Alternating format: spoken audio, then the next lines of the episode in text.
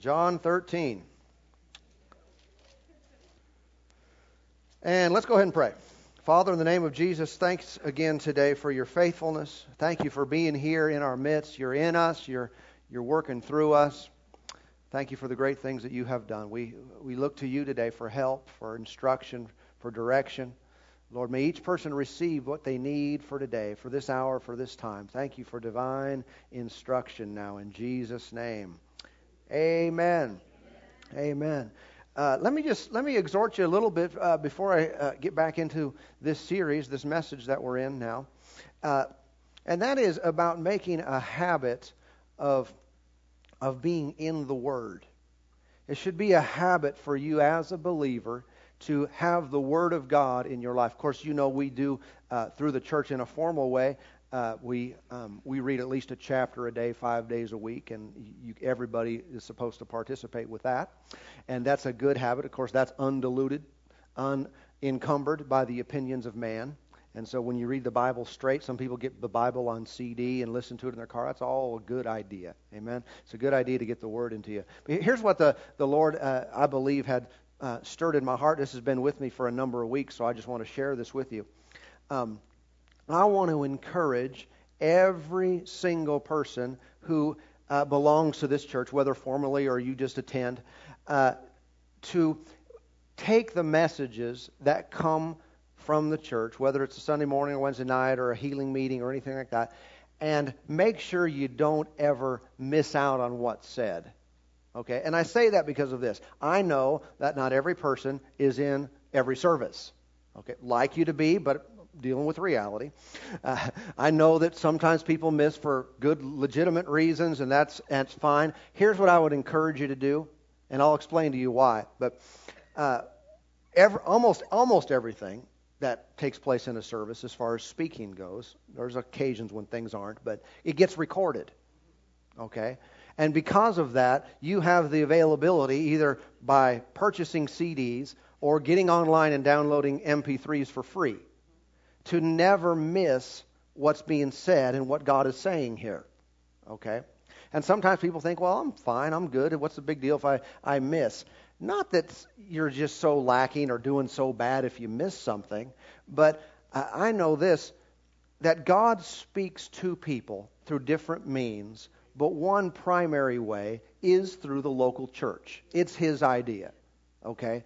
And because of that, God will enlighten you and bring things that you need in your life through the local church. And I know it, eh, by looking at studies that, you know, for the one that I've been aware of by George Barna, he said that any church in America on any given Sunday, they have 30% or more of their people gone. Okay? And I'm sure if we were to sit down and put a number, and I've done it before in the past. It's kind of it gets more and more difficult the more we grow. But I thought, you know, how many people are gone? And it really is true. And some of it's because of our society and people travel a lot, and some of it's just carnality, and uh, and people miss. But whatever the case is, we have the opportunity, and I would just encourage you to make it a habit. If you want to burn your own CDs, good. Stick them in the car and get it. People spend all kinds of time in traffic and uh, maybe you're listening to talk radio or music or something like that, and that's fine and good. But take 45 minutes, and if you miss something, get it.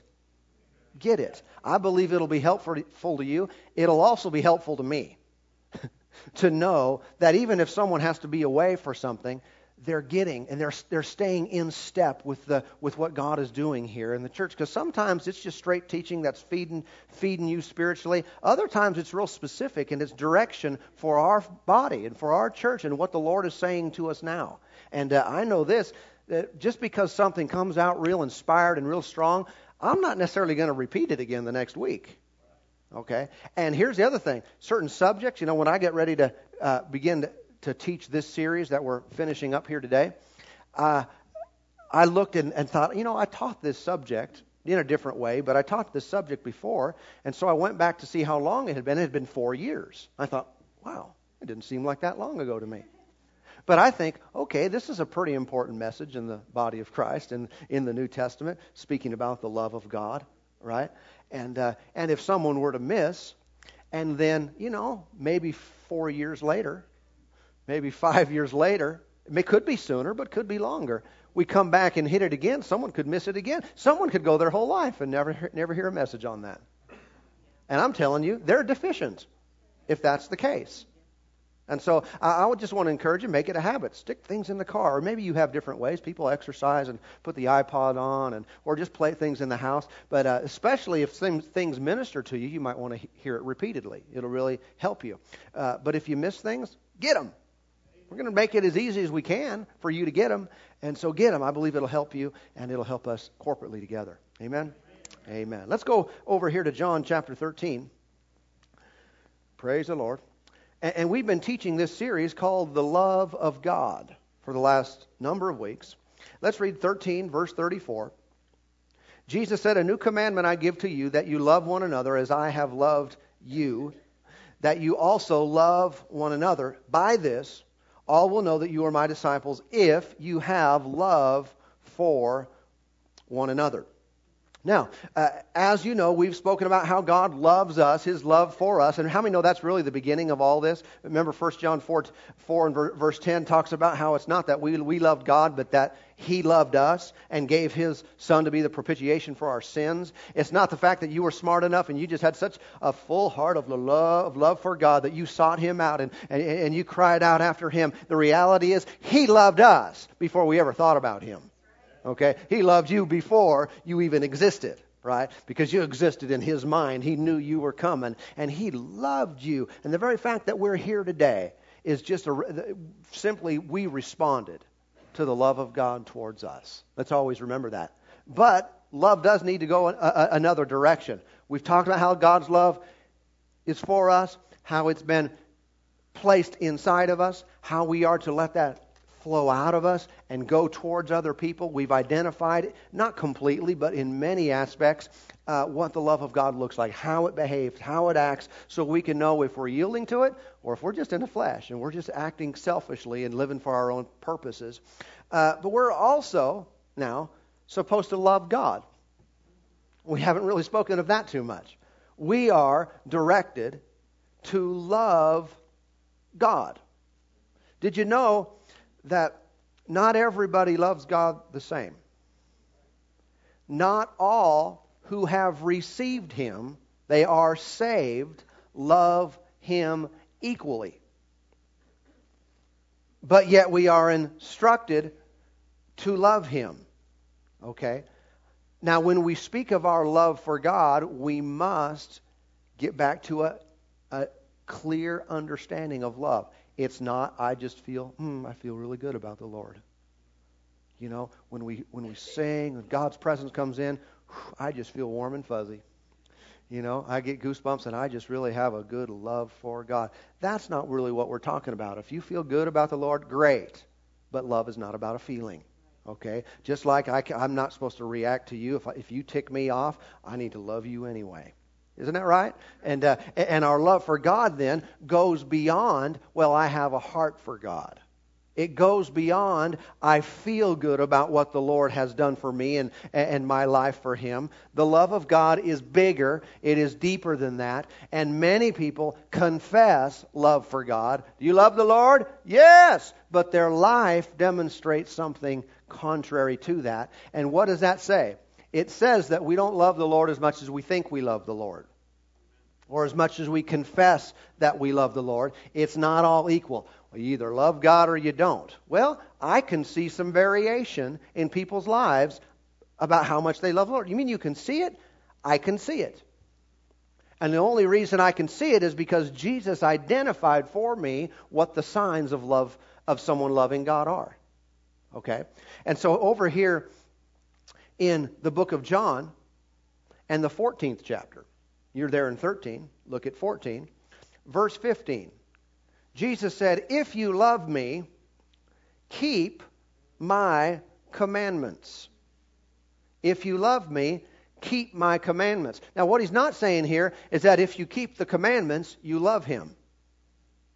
If you do what he says, you love him. No, he says, if you love me, keep them. In fact, the, the Amplified says, if you really love me, you will keep my commandments. In other words, the greatest demonstration of our love for God is shown through obedience. When I do what He says, that comes out of my love for Him. Not the contrary, well, if I do right, then I'm going to love God. No, love Him, and because you love Him, you care very much about what He says. What He wants and what He desires becomes top priority with you in your life. And that's easy for all of us to self examine and say, Do I really love God? I mean, I sang it in the song. I mean, I know the words, and uh, I know I know how to uh, speak the lingo. But do I love God? That means, do I give precedent and credence to what He says above everything else? If I love Him, I do what He wants. If I love me, I do what I want. Okay? So, can we see already from the top here that our love for God is measurable? And we can see how much, and we need to all be honest with ourselves. Do we love God by His definition? He said, If you love me, you'll do what I say. Wow. Look down at some more. Verse 21. Jesus said, He who has my commandments and keeps them, it is he who loves me. Who loves the Lord? Those that keep his commandments. He didn't say again, if you keep the commandments, then you'll have love for God. See, you got a whole there's a whole bunch of religious funk that gets in in the in people's minds and flips everything around, establishes whole religions upon doing right. You got to obey. You got to keep these rules. You got to do right.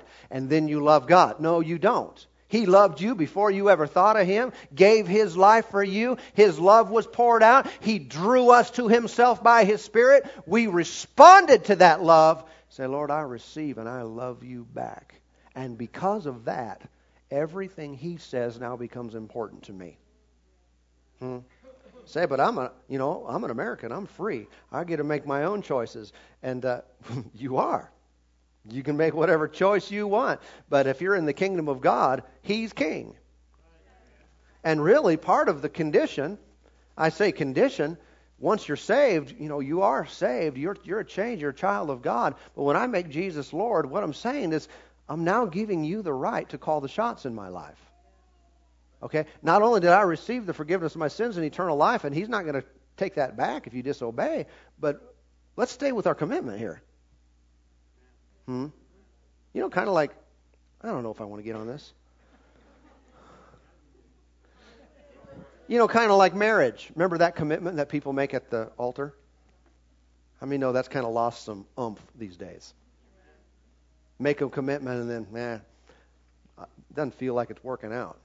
And people are real quick to just back out of their commitments. And it's no wonder some people kind of go in and out of a relationship with God.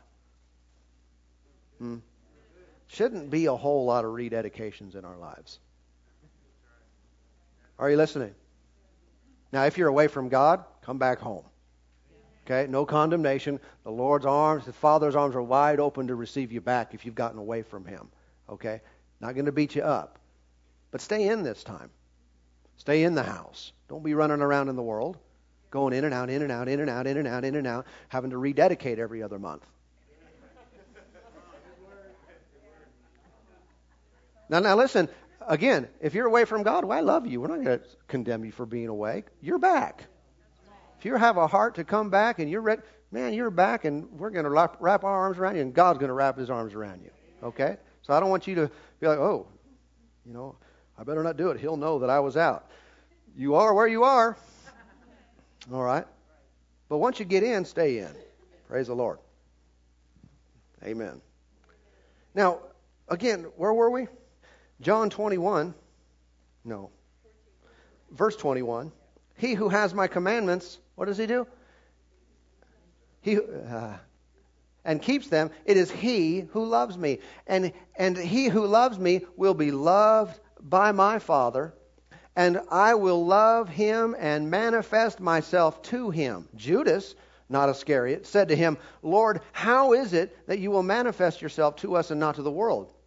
Jesus answered and said to him, If anyone loves me, he will keep my word. And my Father will love him, and we will come to him and make our home with him. This is called the new birth It's called being saved. He who does not love me does not keep my words. Who, who's the one who doesn't keep his words? The one that doesn't love him. Do they sometimes sing the song? I love you, Lord. Do they sing it? But do they love him? You can only tell, not by the song they sing, not by their bumper sticker.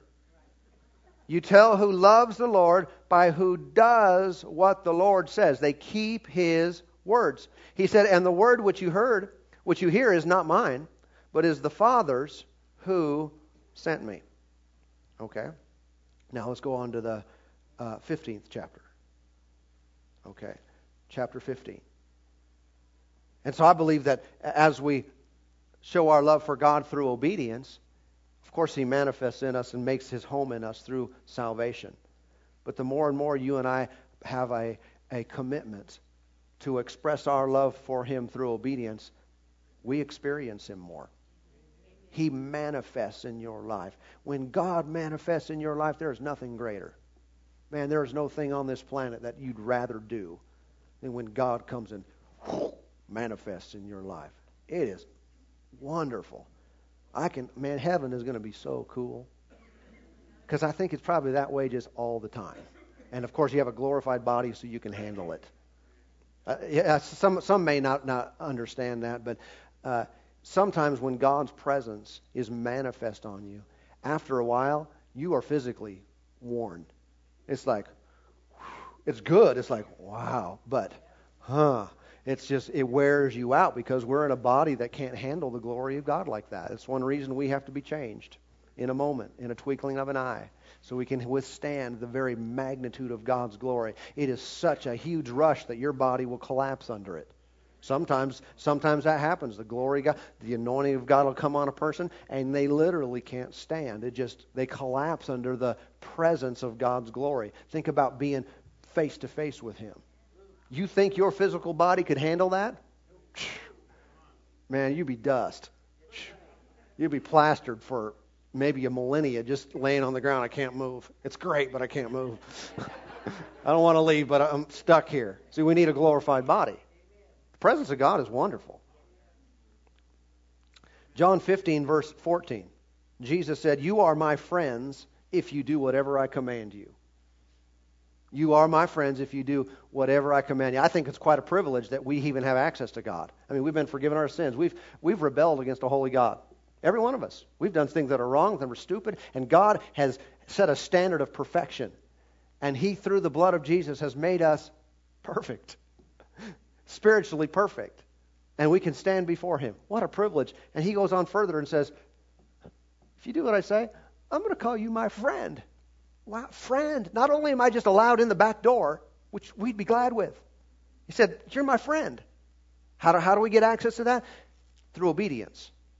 We do. And thank God. I mean, if I told you you need to do whatever I say to be my friend, uh, I got to tell you, that's a quite a, that's a pretty big commitment because I'm not going to do be right about everything, but the Lord Jesus is, and He's right about everything, and us obeying Him is only a benefit to us. You're my friends. John 15. Well, back, same place. Just back up to the ninth verse. Jesus said, "Here, as the Father loved me, I also have loved you. Abide in my love. If you keep my commandments, you will abide in my love, just as I have kept the Father's commandments and abide in his love. Okay? He went on to say, let me just keep going here. These things I have spoken to you, that my joy might remain in you, and that your joy may be full. This I was going to say this at the end. I got this during worship while we are we are we are singing to the Lord, but uh, this just fits right in here as well. There is a great deception among those who seek to commit their lives fully and completely to the Lord. And this great deception is is they won't be as happy. Is that they will miss out on many things. I remember sharing the gospel with a, a friend years ago, sitting with him in his house, talking to him about uh, God's love and forgiveness and eternal life and all kinds of good stuff. And he sat there and he said, I know you're right. He said, There's just so many things I'd have to change. And of course, you know, there's a misconception there that they have to change it. In reality, God changes a person without any effort on our part. Okay? But the other thought is, man, I do this and I like to go out and get sloshed and and uh, I like, you know, and you know, sexual things and all kinds of stuff and he knew they were all wrong. And he knew, man, I'm not going to be able to live that way if I give my life to the Lord. And he was right. He was just discounting God's power and grace to help him stand.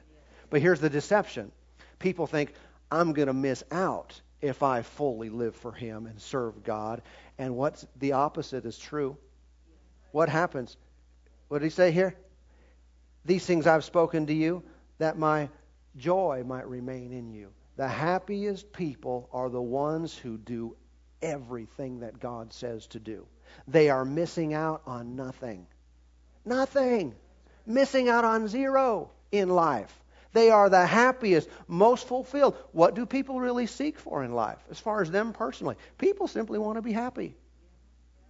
I mean, most of us, if we were to choose, uh, could I have certain material possessions, or could I have this and certain things they would think would be nice, or happiness?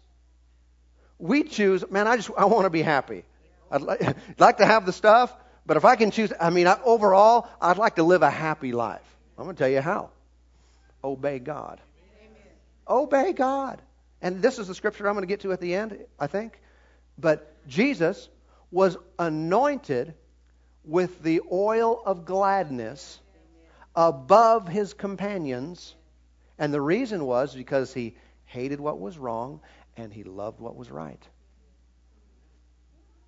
The people who love to obey God say, I'm going to do whatever you say, whether I feel like it's right or not, whether I'm comfortable with it, whether it goes against my grain.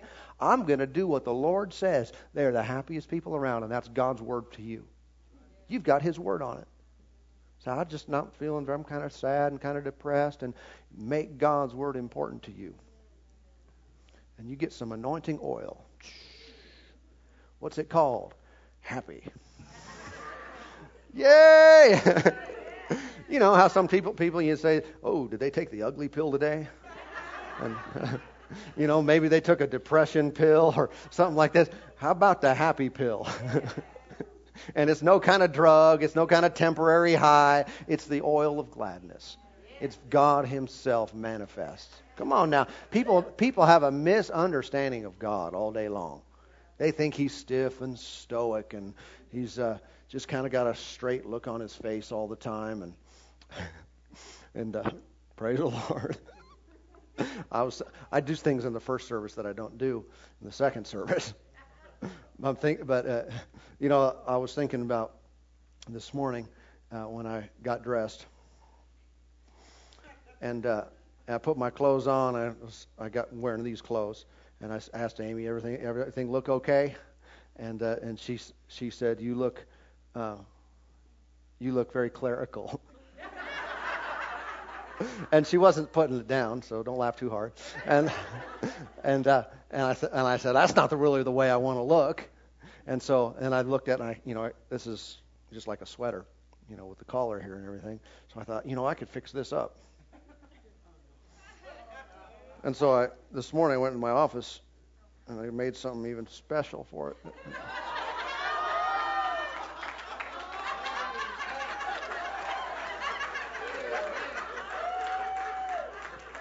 So now I look even more clerical, right? It's not really the look I'm looking I'm desiring, but what do you think? Think I should do this from now on? Yes?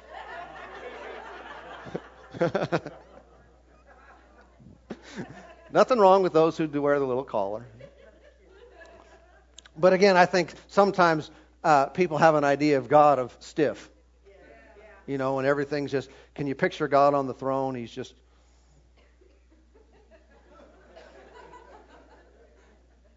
You know, making decisions, making declarations, answering prayers, and and doing all these things. That's, I don't really think that's what it's going to be like at all. The psalmist said, He who sits in the heavens laughs.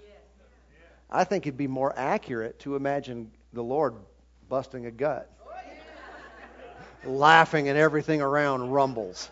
The whole hall of heaven shakes. Ah, God's happy. God's laughing again. Amen. He's a happy guy. Not sad, not depressed. Amen. So, where were we? Happy. Are there any benefits to loving God more? It's well established that some love God more than others, and we, we're not here to judge each other, but we're just, just to look at our own lives and say, okay, I say I love God. Is it demonstrated? Do I really love God to the degree that I want to, that I'm supposed to, that I think I do? It's demonstrated through our obedience to God and how much, are, how serious are we taking what He says, and how serious are we taking, well, this is what I want. This is my desire. This is what I feel like doing. Well, I love me then. And sometimes I got to admit, I love me more than Him. Because when I love him, I care about what he says more than anything. Psalm 91 says in verse 14 said because he has set his love upon me, therefore I will deliver him. Yeah, there are perks to setting your love upon God. You get deliverance. Yay. And uh, and this is interesting to me though. It says uh, because he set his love upon him. In other words, that's a choice that I make. I can, I can set my love upon him, the Lord, or I can set my love upon something else. What am I setting my love upon? Okay, you remember uh, in uh, in Jesus' ministry, one time he got to preaching real good one day, and uh, and and and talking about how if you don't eat my flesh and drink my blood, you can't have anything to do with me. Remember that sermon? And all the people around went, "Ew," and a lot of them took offense and they didn't know the spiritual comparisons he's making, and and uh, they just said like, "That is weird," and I'm out of here. And a bunch of people left, and uh, and he looked at his disciples. He said, "You guys leaving too?" And uh, they said, "Where are we going to go? You have the words of eternal life." You have the words, and that's that's the right answer. I tell you what, that that is the answer that we need to be given. You know, where are we going to go? You are my life. You have the words of eternal life. Let's measure eternal value compared to everything else that we feel like is important to us. There is nothing that compares. And the one who has all the power and all the glory and holds the future loves you. And when he says to do something or go here or say this or whatever it is that he says, even if it seems like the most difficult thing in the world to you, he loves you. That says it all right there. It's going to be all right. And it's going to, uh, what comes with obedience? It's a little bit of joy juice, right? Oil of gladness. Come on, it's going to be happy. You're going to be happy. You're going to be fulfilled in your obedience to the Lord. Look with me at Luke chapter 7. Luke, the seventh chapter. Why do some people love God more than other people? Well, let me give you a couple reasons here. This one's in Luke 7. Luke 7, verse 36. Then one of the Pharisees asked him to eat with him, and he went to the Pharisee's house and sat down to eat. And behold, a woman in the city who was a sinner, when she knew that Jesus sat at the table in the Pharisee's house, brought an alabaster flask of fragrant oil. Notice what she didn't do. She didn't say, I'm getting out of here. There's Jesus, and I'm a sinner. I'm doing wrong. I got to get away from him because those, those uh, Christians, uh, they just condemn you. The reputation of a, someone who lives for the Lord, has Jesus in their life, ought to be one of mercy and compassion. But she brought this alabaster flask of fragrant oil and stood at his feet behind him weeping. And she began to wash his feet with her tears, wiped them with the hair of her head, and she kissed his feet and anointed them with the fragrant oil. Now, when the Pharisee who had invited him saw this, he spoke to himself, saying, This man, if he were a prophet, would know who and what manner of woman this is who is touching him, for she is a sinner. That's the religious response. And Jesus answered and said to him, Simon, I've got something to say to you. So he said, Teacher, say it. There was a certain creditor who had two debtors. One owed 500 denarii and the other 50. And when they had nothing with which to repay, he freely forgave them both. Tell me, therefore, which of them will love him more? Simon answered and said, I suppose the one whom he forgave more. And he said to him, You have rightly judged. Then he turned to the woman and said to Simon, Do you see this woman? I entered your house. You gave me no water for my feet, but she has washed my feet with her tears and wiped them with the hair of her head. You gave me no kiss, but this woman has not ceased to kiss my feet since the time I came in. You did not anoint my head with oil, but this woman has anointed my feet with fragrant oil. Therefore, I say to you, her sins, which are many, are forgiven, for she loved much, but to whom little is forgiven, the same loves little. Who loves God the most? Those who have been forgiven the most. And then we might come to this uh, line of thinking well, what can I do about that? Do I need to go back into the world and sin a bunch? really mess my life up so that when I come back, I'll love God more? Here's what we need to understand that whether someone has lived a horrible life and they they stabbed people in the back all their days, lied every chance they got, cheated every opportunity they could. They were the most immoral people for decade after decade, just a rank sinner, doing it well, rebelling against God as much as they could. And then at the end of their life, they cry out to the Lord and say, Have mercy on me. I've received Jesus and his what he did for me. They're saved, right? Were they forgiven a lot? Yeah. Okay, what about uh, Joe Upright, Mr. Moral, lives his life, never doesn't doesn't lie, cheat, or steal, takes care of his body, takes care of people around him, is a generous person, uh, you know, helps in the community, has good upstanding reputation in the community, but throughout his life, he he doesn't receive the Lord. He thinks I don't need that. What's the big deal? My life's going fine anyway. You know, he's putting in good practices, so he's reaping some of the benefits of, of living right and not making a whole lot of mistakes. And so uh, he's living his life, but finally, towards the end of his life, he realizes that he's not perfect. He realizes that uh, he does need a Savior, and so he gives his life to the Lord.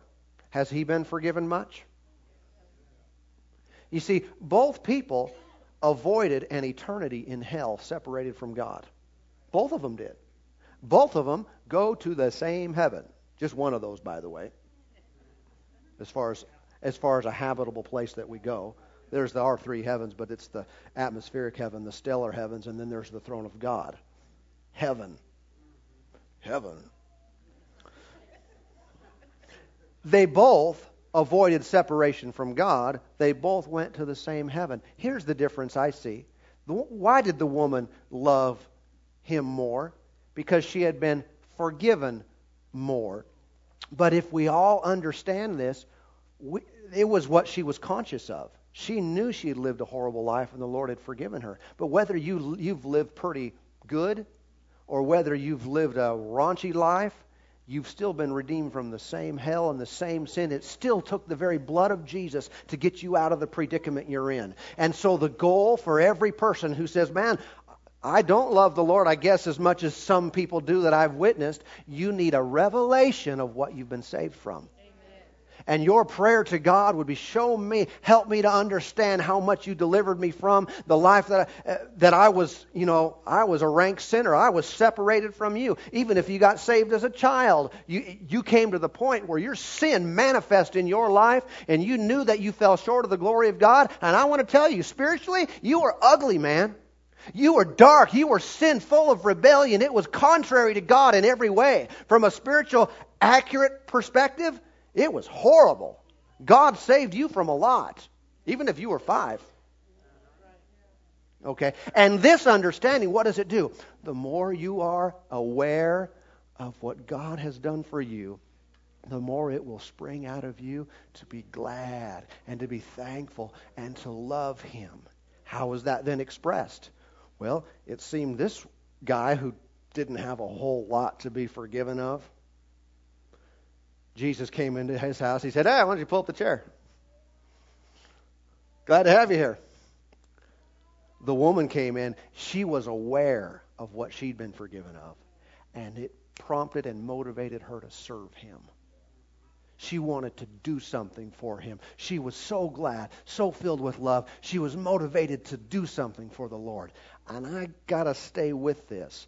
I'm thinking today our love for God is still revealed by our service to Him, which is love outpoured. Our love for Him is expressed through what can I do for you? And sometimes that's what can I do for another person in the, in the body but it's a manifestation of love, which is serving God. We kind of already talked about that to some degree. But it's our love for God that causes us to do that.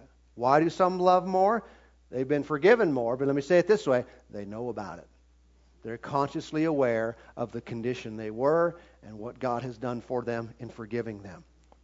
Here's another reason why some love Him more they know Him more. And this is a reality. God is so amazing and so good. And the more you get around Him and see Him in truth, you're going to fall in love with Him. You're going to be so much more in love with Him. People don't love God to this to a, the proper degree because they don't see Him in truth. They see a religious picture of Him. They see a false, have seen a false representation of who God really is, and so they think loving God, it's kind of and they're loving something that's not even Him. And so there's no motivation there to love Him more.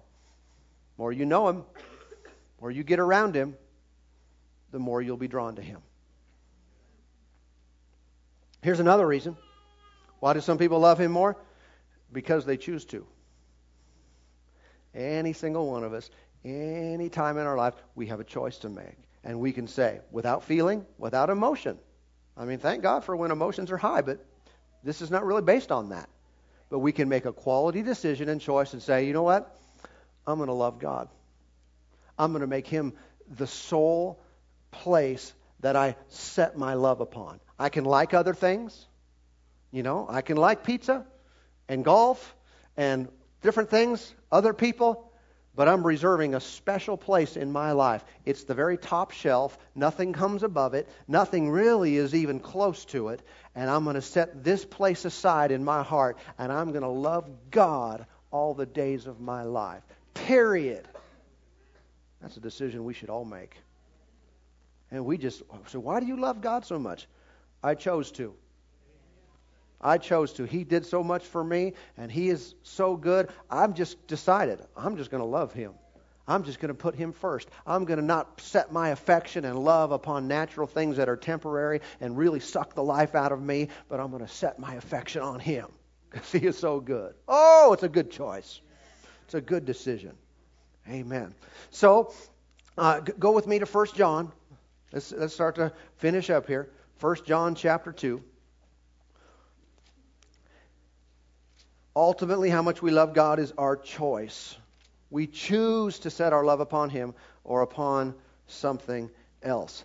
If I am going to love God and do what He says, walk closely with Him, I must understand the principle of agreement. Remember Amos 3 Can two walk together unless they're agreed? The answer to that is no. You cannot walk with someone with whom you don't have agreements with. And I cannot walk with the Lord unless I agree with him. Okay? And when I say I agree with him, I agree to make him right. I agree to make what he says uh, more important than what I think. Okay? And don't fall into the trap where you're quick to say about people that you disagree with them maybe someone teaching the word, maybe uh, someone's preaching out of the Bible and, and they make some strong statements and you're quick to jump and say, I don't agree with that. I would encourage you to hold off. Take go real slow when when thinking like that because what many people have done, they've disagreed with God. And they thought they were just disagreeing with a person. They thought, "Oh, that's wrong." And later they realized, "Oh, they were right. I was wrong. It always just makes a whole lot of sense to move slow. If I've said some things here today and, and you're thinking, eh, I don't think I agree with that guy. Well, fine. I'm, my feelings are not hurt, but I would, I'd encourage you not be quick to say that. Because although I am fallible and I don't know everything, I might be right. And here's the other thing it might be God speaking through me. I, am just one of many people. He'll speak through any of us if we'll let Him. Okay? And God uses people all the time to speak through. And so I can't be quick to say, oh, I don't, I don't, I don't agree with that. Well, I don't like the way you said it. Well, fine, but if it was God, get, get over me. Because that's just me. It's my personality. It's what's you know, it's how I speak. It's what's funny to me, and I, you know, that's just the way I am. You're you, I'm me, and get over it. What is God saying? Okay, that's ultimately what's important in all of our lives. If we love Him, we're listening for His voice in the middle of every conversation. Okay, and a friend, a friend of mine was telling me just just yesterday. Well, he's a pastor in Texas, and and uh, he said some couple of guys from his church, they. Uh, uh, one of them said to the other day, we're driving past a Walmart. They said, let's go in there. Let's go into Walmart and, and uh, let's just pay attention to see if the Lord would direct us to anyone. See if He wants us to, if there's anyone we could, we could see and the Lord would direct us. And we'll both look and, and just check on the inside. And that's a good idea to always live that way. I'm not only listening here, I'm listening here. And they went, they went in and they and uh, they were they were doing some things. They had to buy some things, and they they were listening. They're looking. There's a lot of people around them, but they're listening. Maybe there's someone the Lord wants us to help. And they were in the in the checkout stand there, and there was a woman who was uh, in a wheelchair, and both of them looked at each other, and they knew. Not just because of that, it could have been someone out of it, but that was the situation, and and they, uh, you know, it's, it's easy right then just to close your eyes and say, Lord, anyone, show me if there's anyone, I'll just do whatever you want me to do, Lord. Meanwhile, they already knew, and so uh, and and so they would they just started speaking this. Actually, they went up to this woman and said, "Hi, how you doing?" And uh, because of the way they said it, she thought she knew him. and, and she said, "Oh, hi! I haven't seen you for a while." and they they uh, they talked to her and they said, "Actually, you've never seen us." And they said, "Oh, okay." And and uh, they she had a, she was a nice lady. They had a discussion. They said, "We just saw you there, and we felt like we, it would be we, we should pray for you. That'd that be all right if we prayed for you?" And, she, and you know, and she said, "Yes, that that would be fine." And they said, "We noticed you were in the in a in the wheelchair," and and they she described her condition. It was some deal with her legs and knees and I don't remember all the details right now, but anyway, they prayed for her, and they stopped and they and, and after they prayed for her and, and they asked her, Well well how would you know if you're healed? And she said, Well, I guess I'd have to I can't walk, so I'd have to walk. I'd have to get up and walk. So they said, Okay. and she did. and just right there in Walmart, got healed. Praise the Lord. Why, why did they? How did that happen? They were listening. They were listening listening to the Lord on the inside. Just let, let Him direct. Don't be listening for a booming voice. It's seldom that God speaks with a big vo- voice that, ooh, what was that? No, it's on the inside, and He'll prompt you and He'll direct you, and that's how you get involved with miracles. Remember, remember Mary's uh, Mary when she said to the servants at the the wedding at Cana, and she said, "Whatever He says to you, do it." That's the key. Whatever He says, do it. And that's the answer. Praise God. Now, we have to walk in agreement with the Lord. That's how I got off on that little trail there. In loving God, we must love what He loves, and we must hate what He hates. Is hate a part of the love life? It really is. Some are, some are glad about that. It's been bottled up. I've just really been needing to hate something. You can you can hate what God hates. And that really is loving God. Let me give you this scripture real quick. 1 John chapter 2, verse 15. Do not love the world or the things in the world. If I want to love God, here's his instructions. He said, don't love, some, don't love something else. Don't love the world or the things in the world. Okay? If anyone loves the world, the love of the Father is not in him. For all that is in the world, the lust of the flesh, the lust of the eyes, and the pride of life, is not of the Father, but is of the world. And the world is passing away and the lust of it, but he who does the will of God abides forever. What do I need to avoid loving? The world and things in the world. That's the Greek word cosmos there. Okay? We even get the word, word cosmopolitan. And uh, what it's talking about, it's not, not talking about uh, the English word, rather. Uh, it's not talking about people in the world. Are we to love people in the world? God so loved the world that he gave his only son. We are to love people whether they're in the worst kind of sin you can imagine. We love them anyway, right? And, and the Lord loves them. But what we're to avoid is uh, loving the things in the world that are contrary to the very nature of God. There's a lot out there. We won't go into a whole lot of uh, uh, examples of that. But that word cosmos means primary order, arrangement. It even means adornment or an ornament. It's something that's on the outside. It's, it's how people, uh, you can even look at a person, how they adorn themselves. Okay? And there's certain things in the world, how it's adorned, how we are, we are not to be in love with that and give that place in our lives. Jesus hated sin and loved what is right. This is scripture I, I kind of gave to you earlier, Hebrews 1 9. Hebrews 1 9. You have loved righteousness and hated lawlessness. Therefore, God, your God, has anointed you with the oil of gladness more than your companions. How do we love God? Well, one way is we hate sin. We hate lawlessness. Someone said, but, you know, I'd like to. That's good in theory, but I'm struggling with this area, and I have this desire to, for this particular sin, and it could be a drug thing, could be a sexual thing, could be all kinds of stuff, and said, you know, I love, I hate it in theory, but I really kind of like it because it makes me feel good. Well, that's a bondage in your life. It's, it's, it's something that's got a hold of you. Here would be a good step to getting free from it. You make a decision and say, I hate it. And when you think about it, you say, I hate that. I hate it. I despise it. I love God. I love what's right. I always do what pleases Him and I hate this. And your mind will say, no, you don't. You like it. That's why you, that's why you do that. That's why you get involved with that, because you really like it. You're making a quality decision to say, I hate it. I'm dead to that. That's another message separate from sin. I'm dead to that. I'm not going to participate in that, but I hate it. If you need to say it a thousand times, go ahead. Build it into your consciousness. Don't let yourself say, I like to live this way. I like to do this. No, if it's wrong, if it's contrary to God, I hate it.